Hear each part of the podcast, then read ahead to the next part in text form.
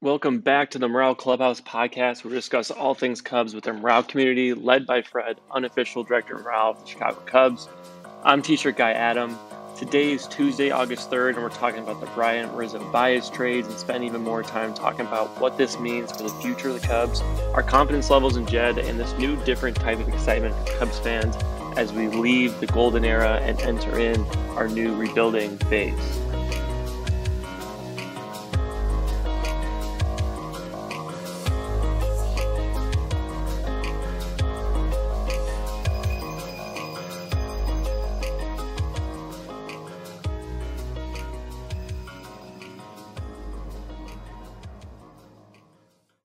What a last couple days it's been. Thursday and Friday in particular is probably something we'll never see before. I don't think there's ever going to be another instance where you are trading off that many players. I don't want to say unexpectedly, but maybe not to the extent that it actually got to Anthony Rizzo in particular, and then really Javi. On that Friday, I think many people thought going into Friday that Javi was going to be the one that stayed. And then obviously that wasn't the case. It's something that was arguably unprecedented. I don't think we're ever going to see that again as Cubs fans. And whether you want to say fortunately, unfortunately, I don't think anyone's ever going to forget that moment. I certainly won't. I know there's a lot to unpack, specifically the trades, what we got in return, where do we go from here, what's the outlook of the team, how should we be feeling, so on and so forth. So I'm excited to listen to everyone. I've been telling Adam this for a while. It felt like, and I've been tweeting out for a while, it felt like we've been kind of stuck in neutral over the last month, not really knowing what's going to happen with this team. And now we finally have some semblance of what's left and what direction we might be going into. And personally for me, I think maybe many would agree, it's kind of hard when you don't know what's next. You don't know where to go. You don't know who's going to be on the team. At least now we have some idea and we can at least move forward from there. And while it is painful because, you know, we lost almost the entire core, 75% of the core, you know. So again, I'm excited to hear where everyone's at. Definitely a difficult time, a strange time, but at least I would say, I mean, I'm not going to say it's better, but at least we know what's going to happen, or we have a better idea of what's going to happen moving forward.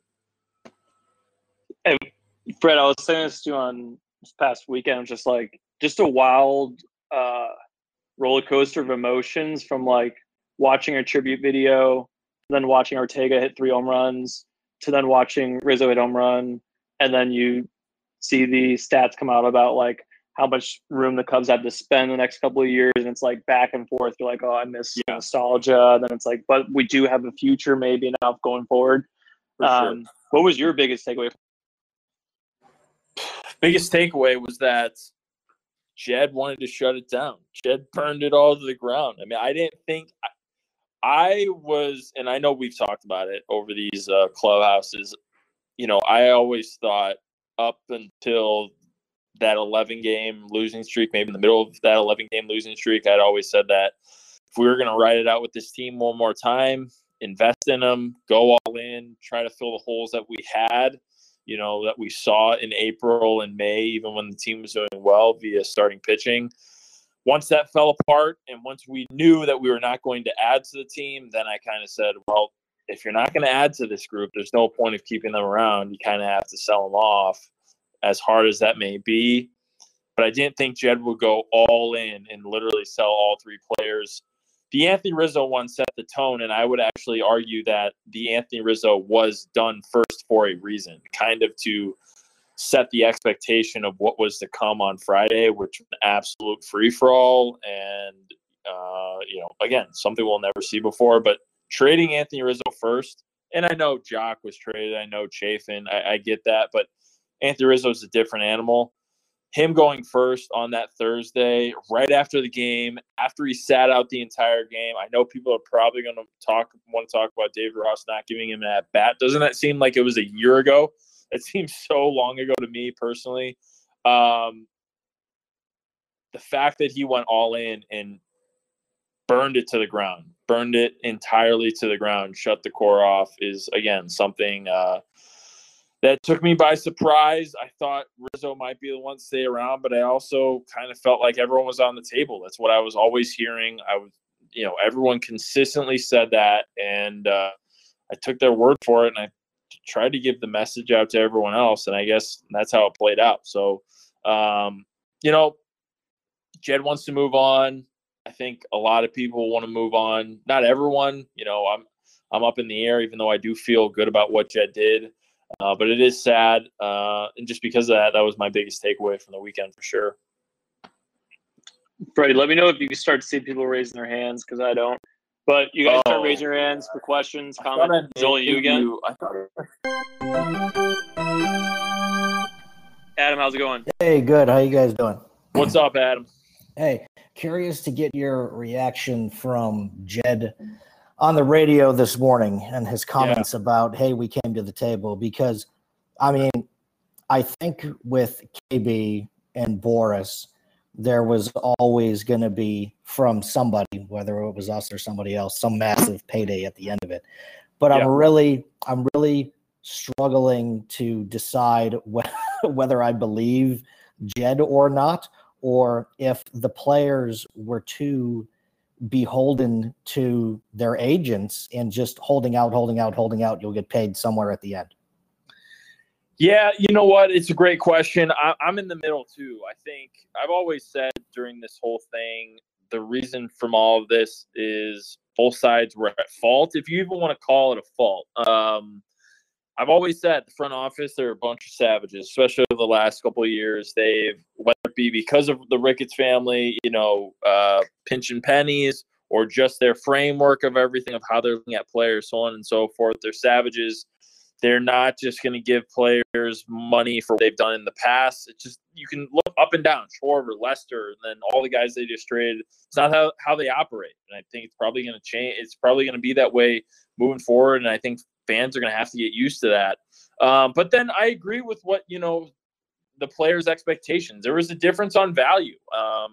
From who I've talked to, I think a lot of the players, whether it be going back to 2016, they won, and they kind of felt that they could get whatever they wanted in the future. And I think they're going to get whatever they want. I think Javi's going to get a massive payday.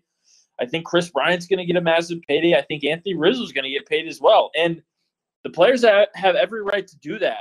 But I always go back, try to think about this logically. Like, the team also has the, ability and the right to say, you know what? We just don't think it's working. We know you're going to get paid.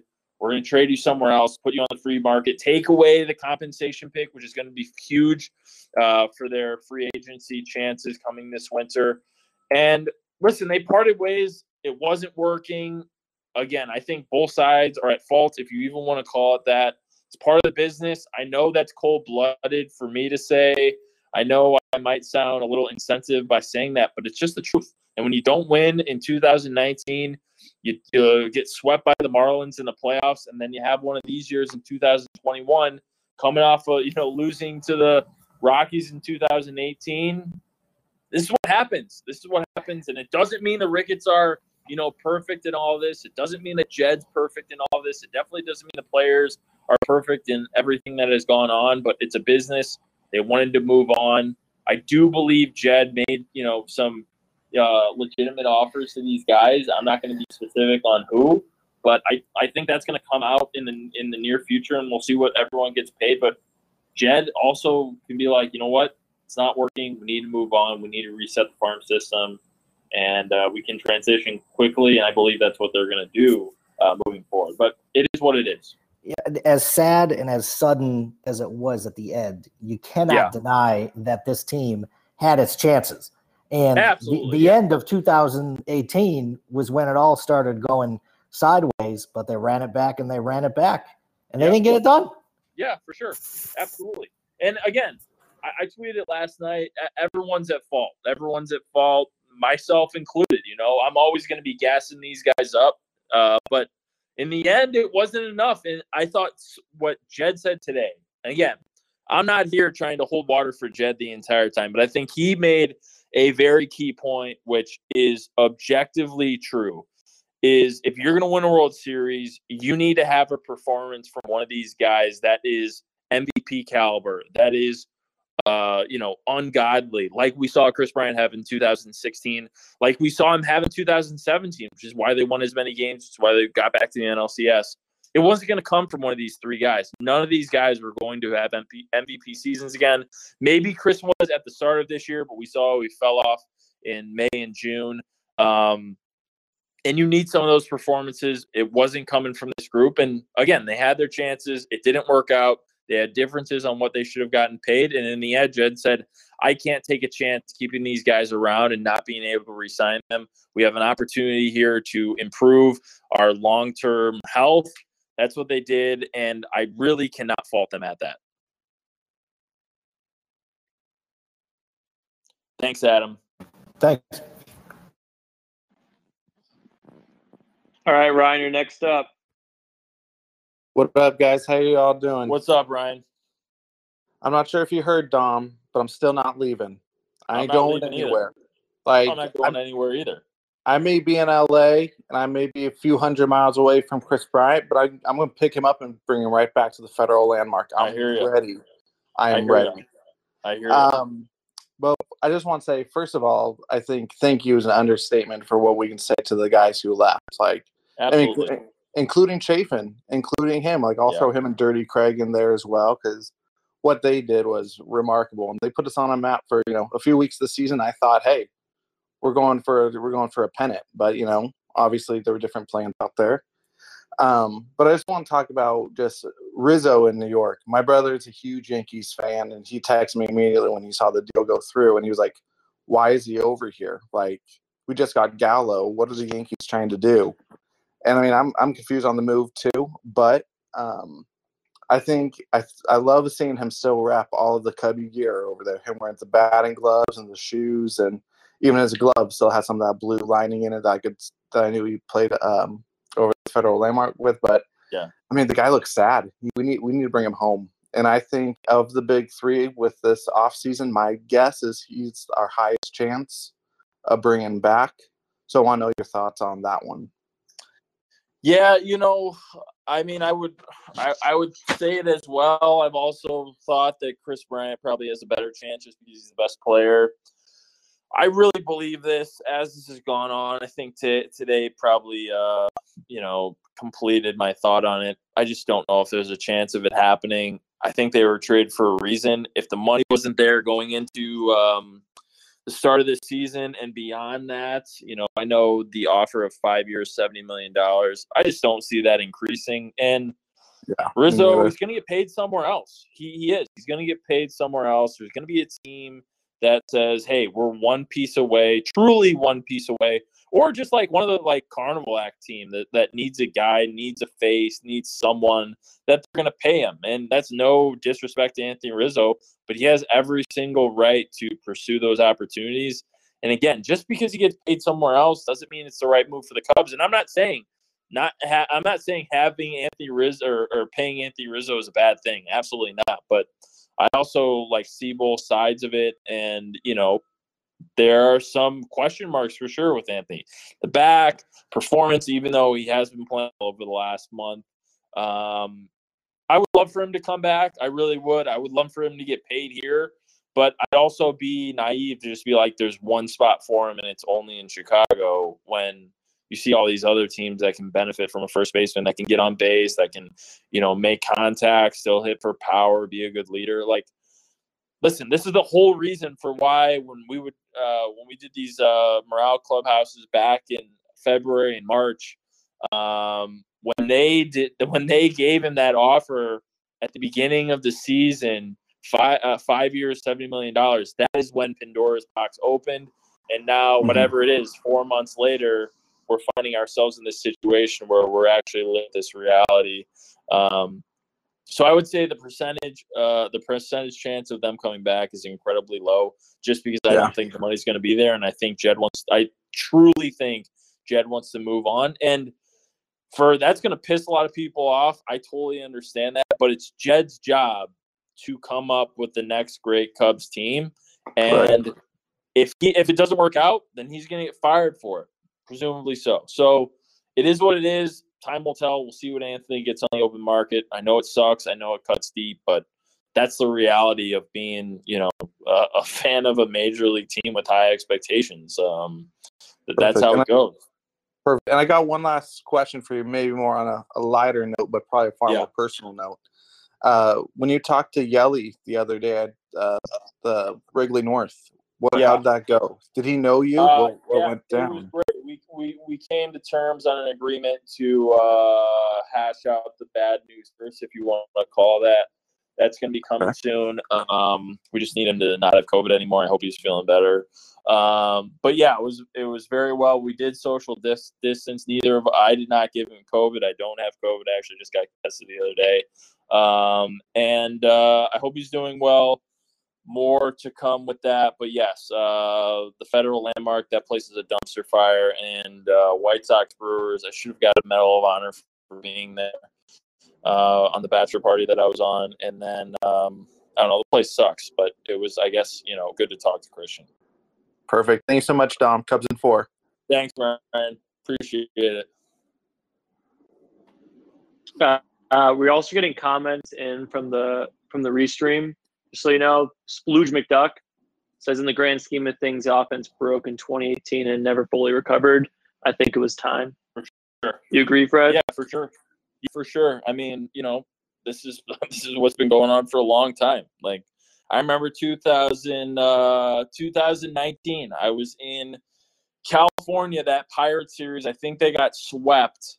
They gave up, it was like a 7-run lead. That was also the, who was the guy? I forget who, one of the guys they got in a trade from the A's. I forget his name, Tony something.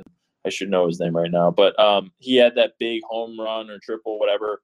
But it totally fell apart. The bullpen fell apart. And they just haven't been consistent offensively, which is what I'm excited to talk about with acquiring Nico or Madrigal and Nico, bringing them together in the middle infield. I think that's exciting. I think it fills a hole that the Cubs have had for so long, having this power hitting, strikeout approach. I remember specifically 2015, Jed and Theo talking about what the framework of this offense is going to look like, and they always said that strikeouts will be a part of their DNA. And guess what? They were right. And yes, we won a World Series. Yes, we got to the NLCS 3 times, but those were some different offenses than what we saw, you know, over the last 4 years. And it wasn't perfect. It was successful. They did win an NL Central in 2020, and they made it to the playoffs in 2018, but it was definitely inconsistent. And I think Jed wants to change that. And again, he has every right to do so. If he feels like it has to change, if he feels like it's not working, I think many fans would, you know, agree with that. Then they have the right to do so. Hey, Dom, real quick, thinking back to that core and that time, you cannot like underestimate the importance of Zobrist and how weirdly Zobrist ended. Yeah, you know, I mean, we've read about it, but that, you know, 17, 18, not having him was huge. Oh, my God. Yeah, I mean, a guy who can fill in and really, I mean, oddly enough, like hit in the cleanup spot that 2016 season. I think many people are arguing that he like had a little MVP run in him.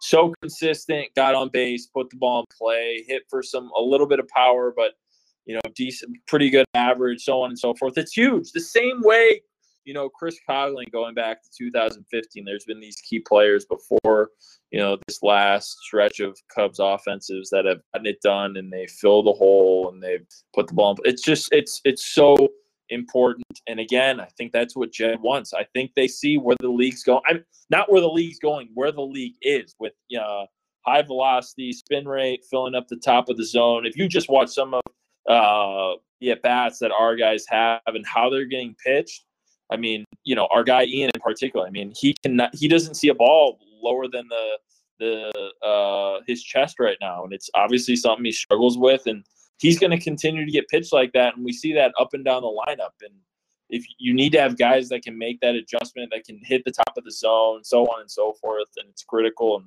that's why I think the Cubs specifically scouted out Madrigal and thought he'd be a good fit. And I'm really excited to see what that middle infield can do and how it can help the offense moving forward into this next core. I would say the offense broke in 2018. It wasn't easy to take all those hits on Friday. It was a bloodbath, but you knew that like something had to change. But I don't know for you, Fred, what was for me, the worst part of the Thursday, Friday, just brutal bloodbath was like knowing that the end of that era was over. Like that was like, that's going to be nostalgia for me. I was in college during all that. And I was like, maybe I was too emotionally tied in my happiness to like just the beauty of that team and Wrigley Field at the time. But I also know that there's also a lot of frustration. There's like the Cubs didn't spend enough and support that team. For me, I was just pure emotion. Was like, that's the end of the era. I'm not going to have that.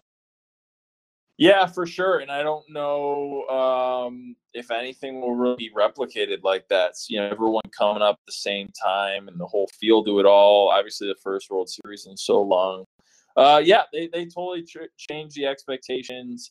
I know I hype guys up. I know I gas them up. But I do think as we've come down to this moment, I really try to look at things objectively, and I was just kind of ready for this. And it, of course, was hard.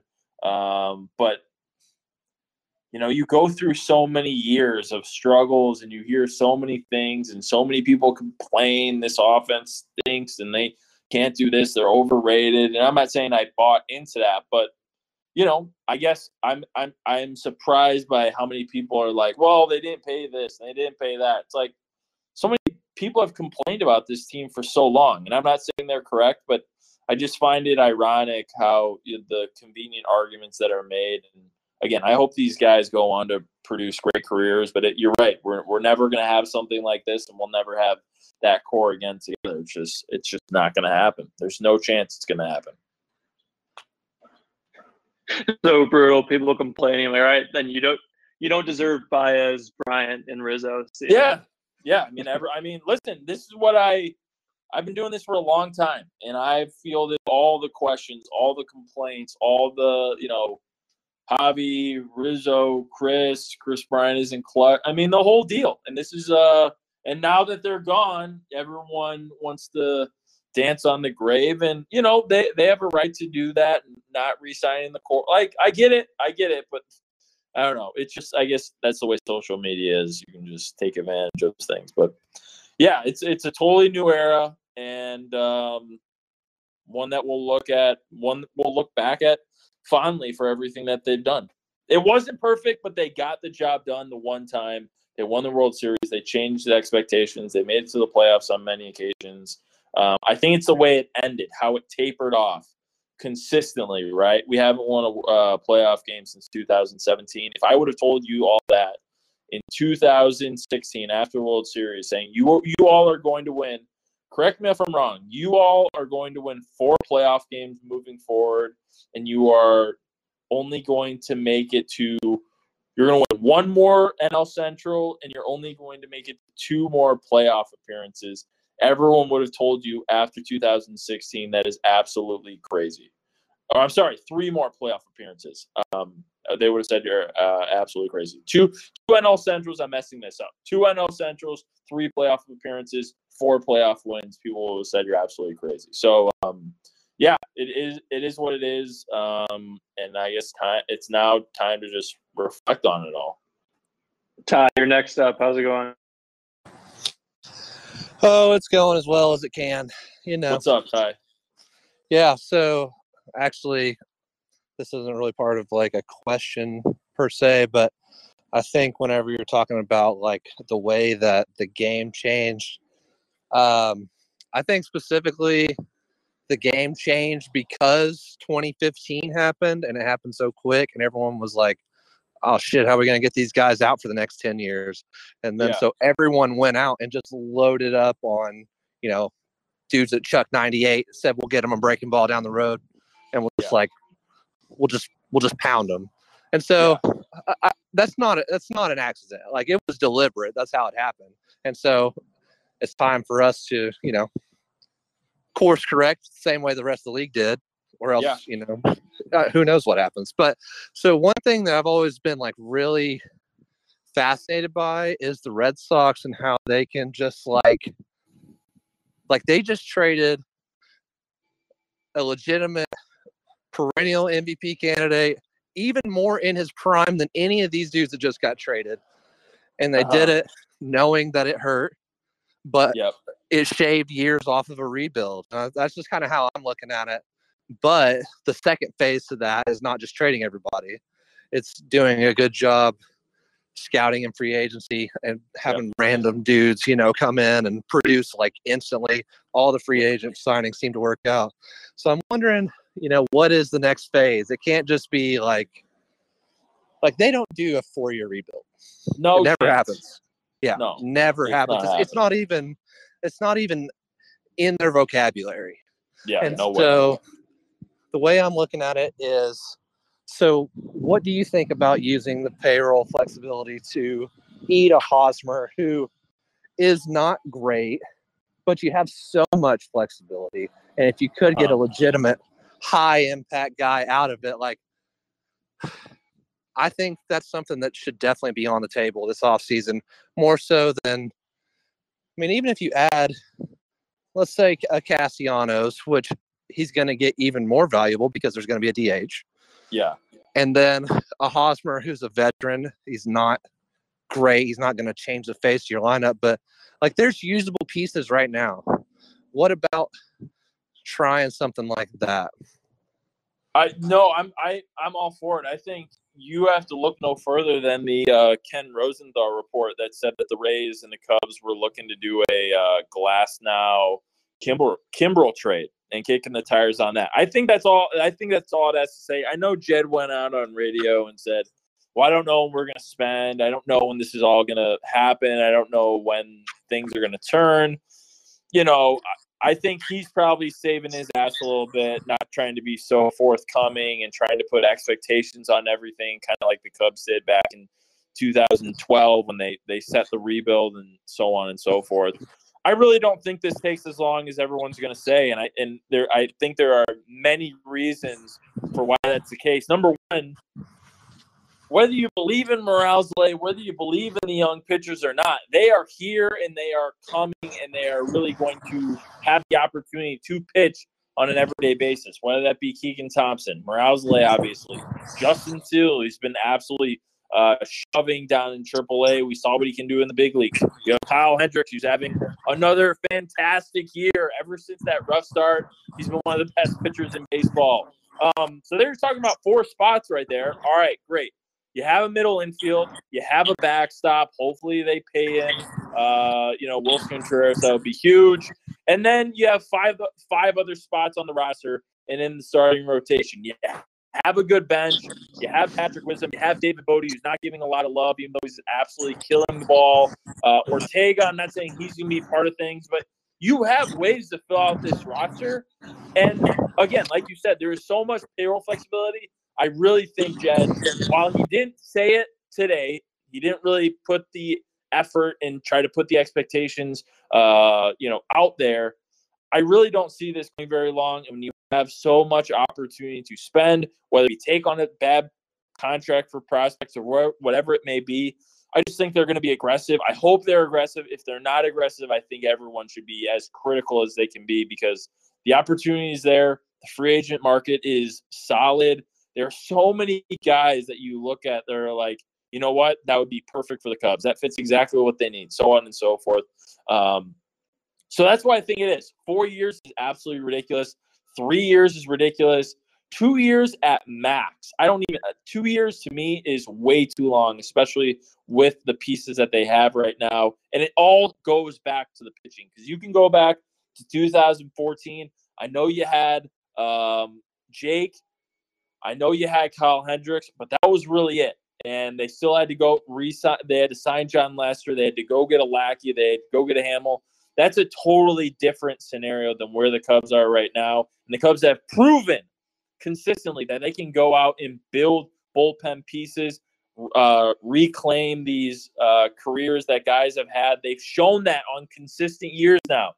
2 to 3 years, they've shown that they can develop guys in the bullpen. So I think they're at a totally different scenario, a totally different stop in this franchise's trajectory going back to 2013 and 14 than where they are right now. I just think there are so many more opportunities to improve this team, free agency, trades, whatever it may be. And what's exciting is that now with that opportunity, you now have this plethora of prospects that will be coming not in a year, not in 2 years. Maybe Davis comes next year, but there is a majority of guys who are coming 4 years from now, which is going to be a lot different than what we saw the last reset or rebuild, whatever you want to call it, which is exciting. I know I went on a long-winded tangent there, but those are where my thoughts are at. And when someone says 4 years, 3 years, absolutely not. That is so long, so ridiculous. The point that you brought up with the Red Sox is perfect because they can go out, get rid of a Mookie Betts, and now they're back being one of the best teams in baseball. They've shown it on a consistent basis, and no one's talking about that. I'm not saying that they should be, praised for not re-signing Mookie Betts, but there are many different ways that you can go about this. In the end, you're always going to have to spend, but there are many different ways you can go about this, and the Red Sox have proven that. I think the Cubs can do the same thing. And I think having payroll flexibility is like such an understatement.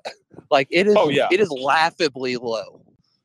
Yeah, absolutely. Like 2024 currently has without arbitration guys, it has $5 million in guaranteed contracts.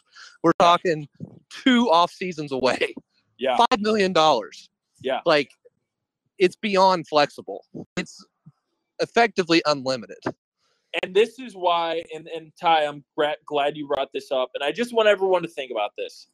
While the payroll is low, while there's a lot of opportunities, if you put yourself in Jed's shoes, you can understand why he made the moves that he made. If you cannot come to agreements with these players and you're saying it has not worked, we've gotten bounced from the playoffs, we haven't won a playoff game since 2017. Why are we going to hamstring ourselves to deals that we are very not comfortable with signing when we have the opportunity to have the payroll flexibility, start anew, regain the farm system, so on and so forth? I'm not saying everyone should be jumping for joy about that, but I just think it's important to think about it objectively, being like, you know what, it does make sense for why they did that. I know it stings. I know it hurts. I know it puts a bad taste in people's mouths, but I really would argue that the moves that they made, what the whole outlook is moving forward, is totally different than, again, going back to 2012 or 2013. It is so much different. Yeah, I'm right there with you. I think it's I think Jed basically has a blank page to do with whatever he wants, and especially if the starting pitching, like if one of those dudes works out, cheap starting pitching is next to impossible to find. If two of those dudes work out, I mean, you have one of the deepest farms in baseball now. If you couple that with Kyle Hendricks is as cheap of an ace, as cheap as a number two as you're ever going to find. Absolutely. And, that's where money gets tied up, is the rotation. So if you can fill out three pieces, like I said last time, maybe the Dodgers, they run out of $300 million contracts, and Walker Buehler is the one that gets to walk. Like, you just never know. Barrios, it could be any number of people, and it's just having even the opportunity to say, okay, we're in the game here, we can go sign a 6-year deal, we can go lock up somebody 7 years. Like, it's just nice to have, and that's what we haven't had for 4 years now. For sure. And again, I think you could put the blame on the Reeds family for not opening up the pockets, not going over the luxury tax for a third year. I get it. I totally understand it. But I guarantee that they will spend again. They will absolutely spend again, whether it be this offseason or next. It could be a little bit of both. They are going to spend again. It is going to happen. They are not going to have these artificially low payrolls suppress what they're trying to do financially. It is not going to happen. They're going to be the big dogs again. I just hope they can be the big dogs earlier and later to really get this thing moving again because of all the opportunities that they have with the roster that they have presented to them and the opportunities that they have in the starting rotation, you know, in the middle of the infield, so on and so forth. I think it's exciting. And I know it's been tough. I know trading three, you know, legends of a franchise is incredibly hard and something that we'll never see again. But there is some positives to focus on and really build off of moving forward. It's not the same excitement as a playoff run. Yeah. But it is almost just as exciting in other ways, this other side of the trade deadline where you're like digging your feet in for this new team and you're like, what's going to come up? Like, what are we going to sign? What are these – in watching these games, Fred, I know you're watching these games, like you've been tweeting out these individual performances. Like you're seeing guys have good games and it gets you amped up for what can come and how you can build around it because that's what made 2016 so special. Everyone saw that come together. That was exciting. Hopefully now it's not as long, but it's still a level of excitement for sure to watch. Hopefully they spend, and we're not putting too much faith in the Ricketts, but hopefully it comes together because it's still exciting to watch these games as meaningless as they are in the season. For sure. Yeah. And I've, like I said, I haven't been locked into three games like I have over the last couple. I know that's going to surprise people, but listen, I cut my teeth doing this going back to 2013 and 14, grinding out minor league games, watching, seeing who's going to be on the roster moving forward.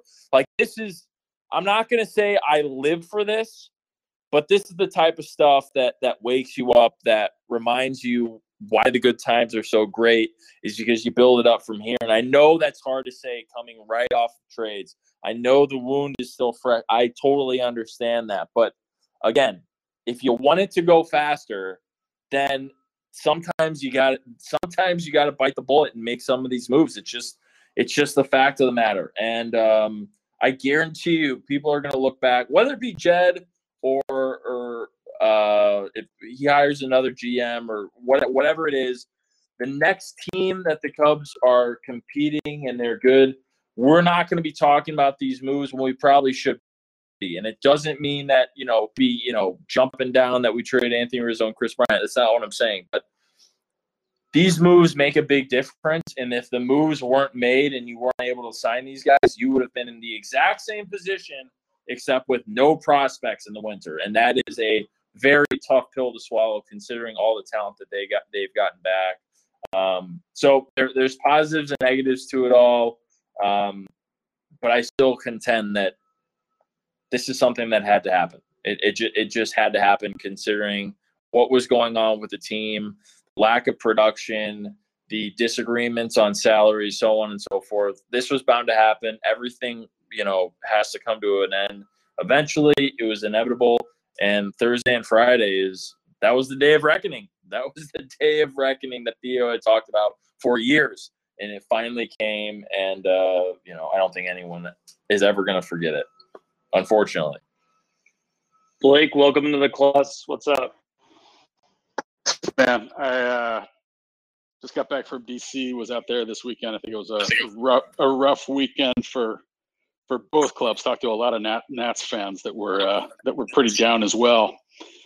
But, yeah.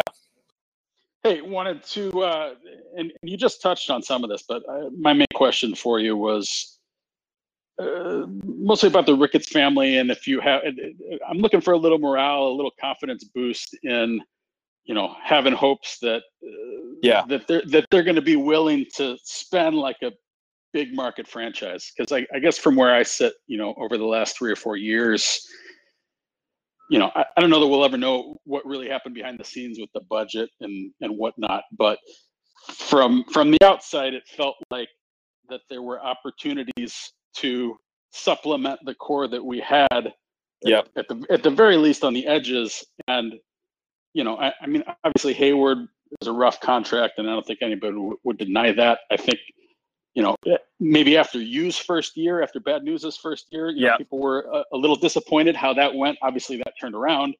But I think in the moment it felt like, you know, maybe they closed the purse strings at that point and said, I mean, I think even when they signed Castellanos for, you know, the $1 million or whatever they spent to get him for the last couple months of the season that he was around, it, you know, the reports were that Theo and Jed had to go and, you know, kiss the ring of the Ricketts to get that $1 million to even, you know, have him there for a few months. And obviously, you know, he was a helpful addition for the few months he was around. So, in any case, bottom line is, I'm nervous about the Ricketts, and I'm just looking to hear your perspective on it.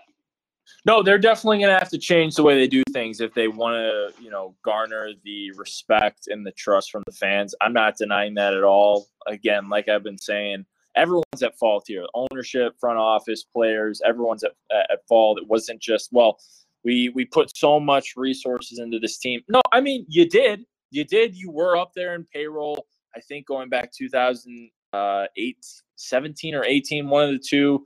A couple of years you were right at the top, then you kind of wavered off. You didn't, you know, take that next step. You did go over the luxury tax twice, which is commendable. I understand that. But yeah, they're going to have to do better practice. Absolutely. They are going to have to garner the trust of the fans. And I think, I'm not to put a timeline on it for what's going to happen and a deadline on it, but this is why this offseason I think is so critical, because I think that's the framework of what's going to happen. Are you going to go 1 year with kind of like, hey, we're not going to do anything, we're not going to spend, we're just going to run the balls out there for another year? Or are you going to be aggressive going into 2022? Maybe not build a World Series team next year, obviously, but are you going to at least invest into the next group starting this offseason? I would hope that they are. I think it is cut and dry why they should, but only they can prove it, right? Like, they're the ones cutting the checks. They're the ones making the final decisions on these things. And I hope they can just be a little bit more accountable for what they've done. I think the criticism is definitely fair. I don't know if all the criticism is fair, but absolutely there is definitely a lack of trust between them and the fans. And I know a lot of people are going to bring up, well, it was COVID. You know, the new TV deal, we didn't know it was going to happen. The whole real estate thing, people aren't going into the hotel and the bars and restaurants. I totally get it. I totally understand it. I think they got way too over their skis. Granted, you could say that for a lot of people during this pandemic, leading into what happened. But they need to show and prove that they can open up the checkbook again and write some big checks and doing it fast. I hope that happens immediately this offseason. And I just think, again, I would say this is one of the most important I feel like I've been saying that over the last couple of years, but I feel like this is one of the most important off seasons moving forward, because it's going to really tell you on where they think they're at. And if we get reports that the Cubs don't want to spend, I think it's going to be really disheartening for a lot of people, myself included, because I just don't know if it would be justified considering all the talk that we had heard for so long from the Ricketts family. We should be the top spenders every year. We have the resources to do that. We should be, you know, putting the most resources into our team on a consistent basis. We shouldn't have to go through rebuilds. We should do all these things to make sure we're at the top of the industry. And I hope they can really live by that over the next couple months going into the offseason, because it can really change the framework and expectations, the whole outlook of what's going to happen moving forward. And if they can spearhead that effort, it's up to them. If they can do that, then I think this is going to go totally different and better than how a lot of people are talking right now.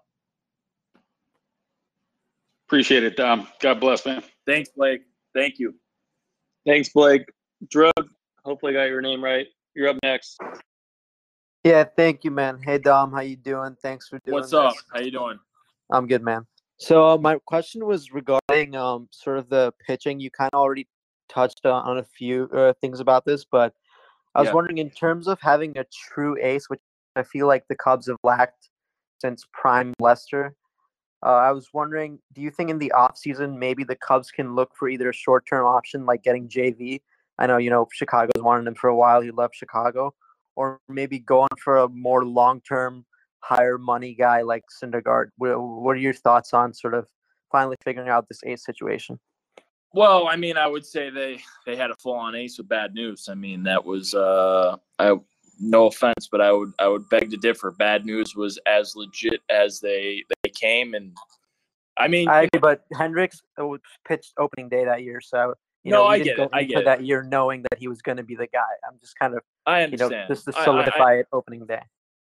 Yeah, I understand what they're saying. For sure, they need an ace. I think that's priority number one moving forward, whether it be this offseason or next offseason. They're going to have to sign a big money pitcher, a guy who can take the ball like a John Lester. It's going to have to happen if the rest of the pitchers, Thompson, Marazle, and Steele can fill those roles in the rotation. You still have Kyle Hendricks there, who presumably is going to, have probably at the end of the year, he's going to have 3 ERA and he's going to put up like very similar numbers and he's going to do it forever. It's incredible. Yeah, they absolutely need an ace. And I think that's priority number one. I think probably Jed, when he's talking to the radio stations this morning, I think that's probably what they're focusing on is like, who is the guy that they are going to attack? Let's think back to 2015, 16, 17, 18, when they were really spending the money, being aggressive in free agency. The articles that were being written about them, like this was the top free agent destination going back, Jason Hayward, Bad News, Ben Zobrist, John Lester, John Lackey, like the list goes on and on. Remember, they did spend that money. They were targeting those players for a long time. They knew what they were getting. And I think that's kind of where Jed is at now. He has a blank canvas. He has pieces in on the major league roster that he can work with and start building this next team. I think that's the type of talk that you're going to get from Jed is it this offseason that we're going to go for that guy? Is it next offseason? Because it's going to happen. It has to happen if they want to be competitive. So I don't know if I can necessarily give you an answer. If it is Syndergaard, I don't know if he's an absolute true ace, considering some of his inconsistencies. Incredibly talented, obviously, coming off the injury. But, yeah, it's gonna have to happen. As a Cubs fan, I'm excited to see who Jed is going to lock in on and who this new front office is going to lock in on. Let's also remember, too, Jed's going to have to hire a GM. So it's a new voice in the organization. There are plenty of other guys who have come in recently in this front office. So I'm excited about it, but you're absolutely right. It definitely has to be addressed. It's arguably priority number one moving forward. Thanks for answering that. Just one more quick one. I was wondering, I've kind of been looking into the prospects, as I know we all have, throughout the trade deadline. A lot of these guys are pretty young and stuff, and I know that's sure. It's always good to have, prospect capital for trades and stuff. But I'm wondering when you expect some of these guys to be real difference makers, outside of Brendan Davis, of course. Yeah, I mean, probably 2024, I would say. I think that's a fair assessment. It seems like that's kind of the year when a lot of these young guys are going to be available. Brendan Davis is obviously the exception to that. He'll be here earlier, and we need him to be a guy. But 2024, that doesn't mean I think the Cubs, that's when the window should open in 2024. Absolutely not. I think that's what can be interesting about this reset is that you can be aggressive in free agency. You can use the talent that you have on the roster right now to build out this next team, knowing that you have pieces coming in 2024 and 2025, which can be a huge plus considering the financial flexibility that you have. Yeah, I'd stay around there, but that does not mean all. I believe that it opens. Like Jed, Cubs are talented right now, but compared to two teams, I think there's so much more talent on this roster than there was going back to that time, which is definitely exciting. Thank you. Yeah, you got it, Sam. Good. How about yourself? What's good? So, hey, I want to be a little bit of glass half full guy for a second. Talking about Bad News and Dirty Craig. I mean, there were times during their tenure here, obviously, that I would have traded a bag of baseballs for those guys. We got like 6 or 7 guys out of that. Oh, so, yeah, for sure. Right? Yeah. Yeah. Oh, yeah. I just want to make sure. Yeah, I said Dirty Craig was done last year. Oh, yeah. Right. I mean, a lot of, again, you're totally right, and I think a lot of people forget about that. Like, I love Bad News to the death, but, yeah, he had a really rough 2018.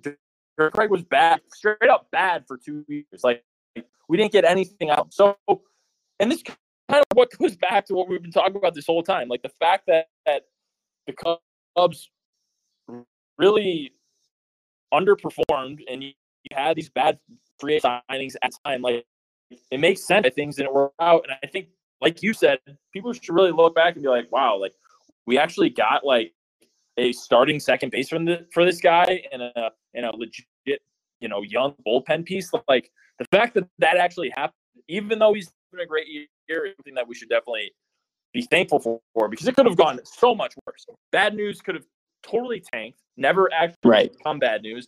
Craig Kimbrel could have like flat out retired. The fact that we got something from it, you're absolutely right, is definitely something to be thankful for sure. Which is where I go glass half empty guy, because one thing I just can't wrap my head around is how no team, especially like a team like the White Sox, doesn't want Jason Hayward for 20% of his contract. Yeah, how do we move Marisnik, but we can't move Hayward? No, I mean it's. I think every team, especially right now, I'm not trying to make COVID as an excuse, but with the presumed losses, I'm not saying they were real, but again, no, we don't have the balance sheets as fans. Like the presumed losses of 2020, I don't think there's any team out there that is just going to be like, oh, like Jason Hayward, yeah, sure, we'll take him on for like a Cubs prospect when the Cubs don't want to give up any prospects. So they're in a really tough spot. It's just a really bad free agent deal. It's just like arguably one of the worst of all time. And I'm over it to the sense where I don't really like to talk about it anymore because I've been down that.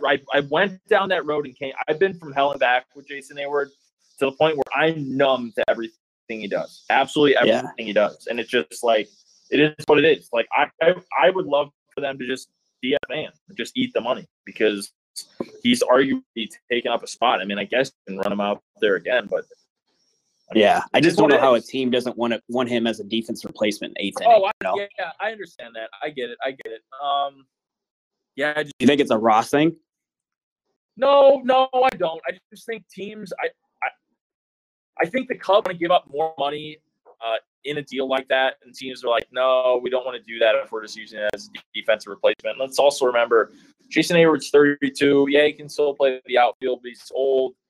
Mm-hmm. The contract doesn't match up to the intangibles that you would be getting from a guy like that, which is just – it's tough. Maybe they can do something in the offseason. That would be an absolute miracle.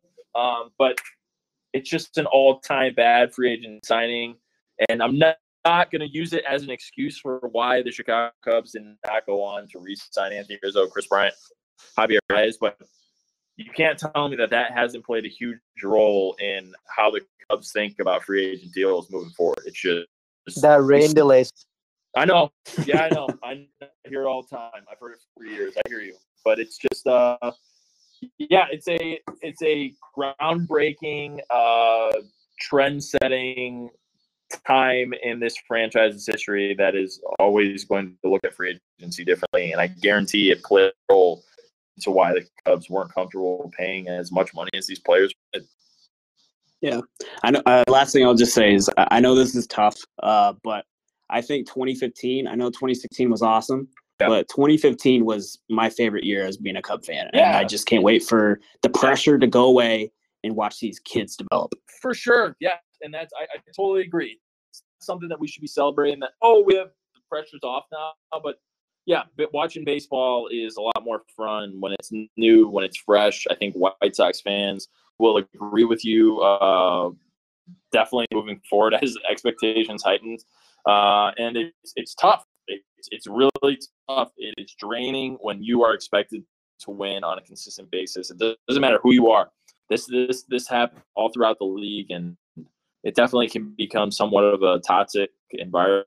And it's honestly why I try to do what I do is because those expectations can be really draining and fans get tired of it. And if they don't have anything positive to look at, it becomes total, stress. And that's not why fans watch baseball.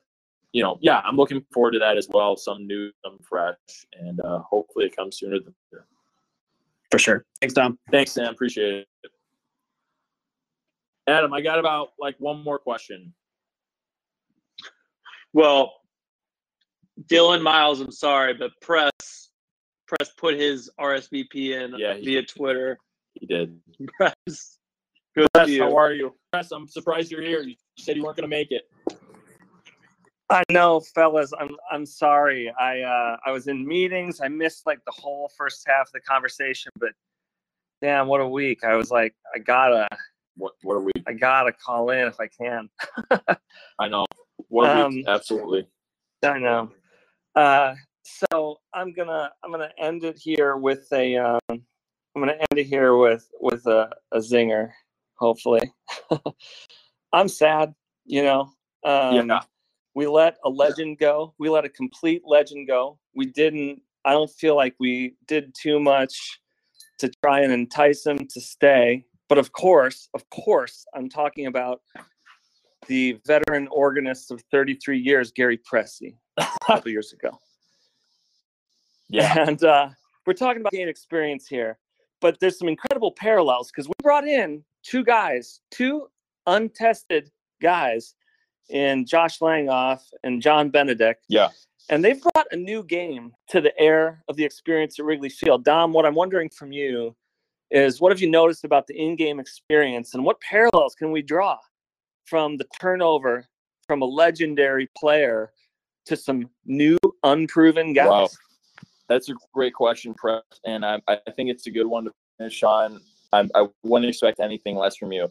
Yeah, I think maybe I can't speak to it as much for the in-game stuff, but definitely it is a little different, which I like. No offense to Gary Pressey, but I think the parallel specifically is that, and I said that from the beginning, going back to when Jed took the job, the president of baseball operations. I think the biggest thing moving forward, we saw that with the trades this weekend, is that Jed is not necessarily going to try to right the wrongs for the last 7 years.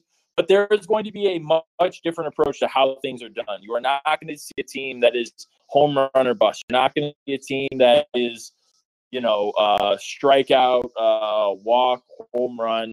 Like, it's going to be totally different. There's going to be much more diversification throughout the lineup. And I think it's important to note that, and I know a lot of fans have noticed this, going back to the changes, but a team like the Dodgers, like the Astros, that put the ball in play consistently, get on base, have good at-bats, can grind it out against your pitchers.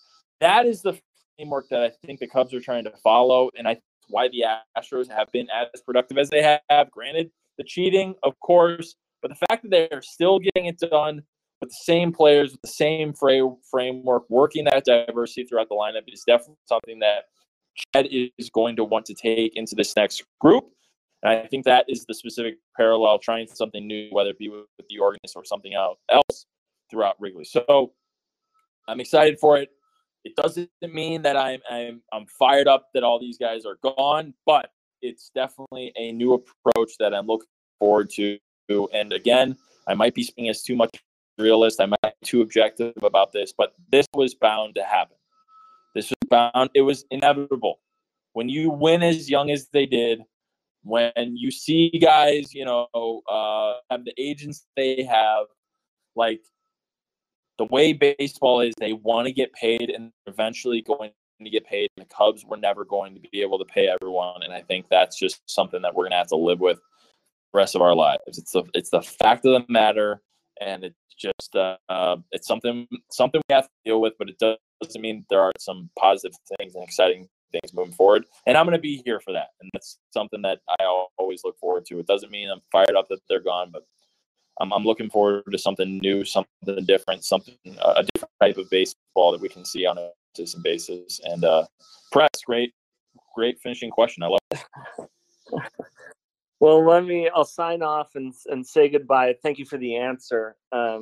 But I've got tickets to the Pirates coming up, that first homestand or the first weekend in September. And honestly, I'm sad about the last few days, but I had this realization where I was like, instantly, I was transported to like 2011, 2012, when I went to those games and with very little expectation to win, but I still had an awesome time. And all of a sudden I found myself looking forward to that Pirates series coming up where I was like, this is like I had a great time when I went to games back when they were losing, because it's about the atmosphere. It's about the whole package, you know, and I want the team to win, but I'm also not upset. Like I'm going to go and I'm going to drink the beer. I'm going to eat the hot dogs. I'm going to have a Wrigley day. And and this has not changed, you know? So that's why it's different. That's why it's different. That's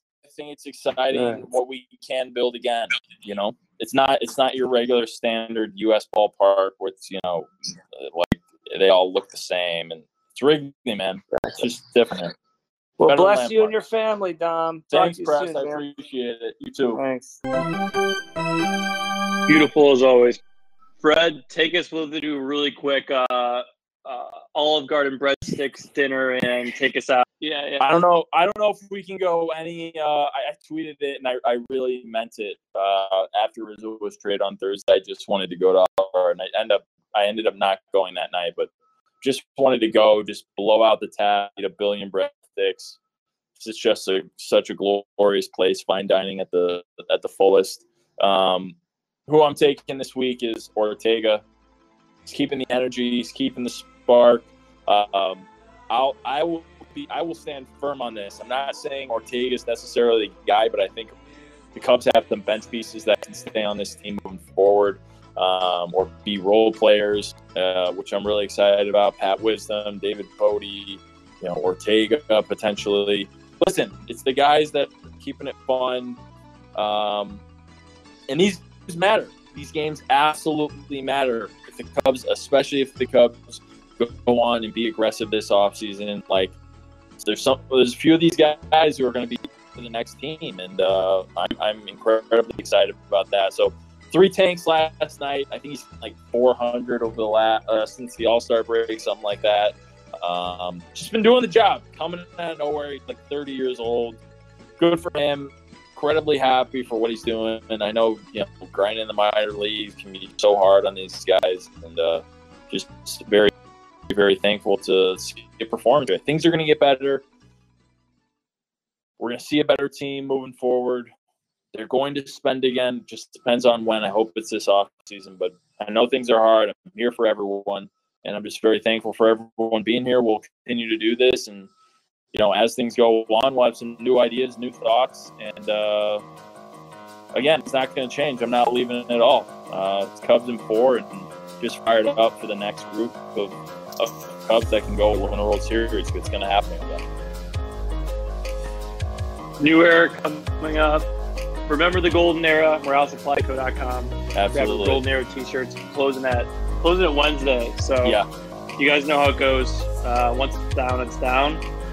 And thanks everyone. I appreciate it. God bless you and your family.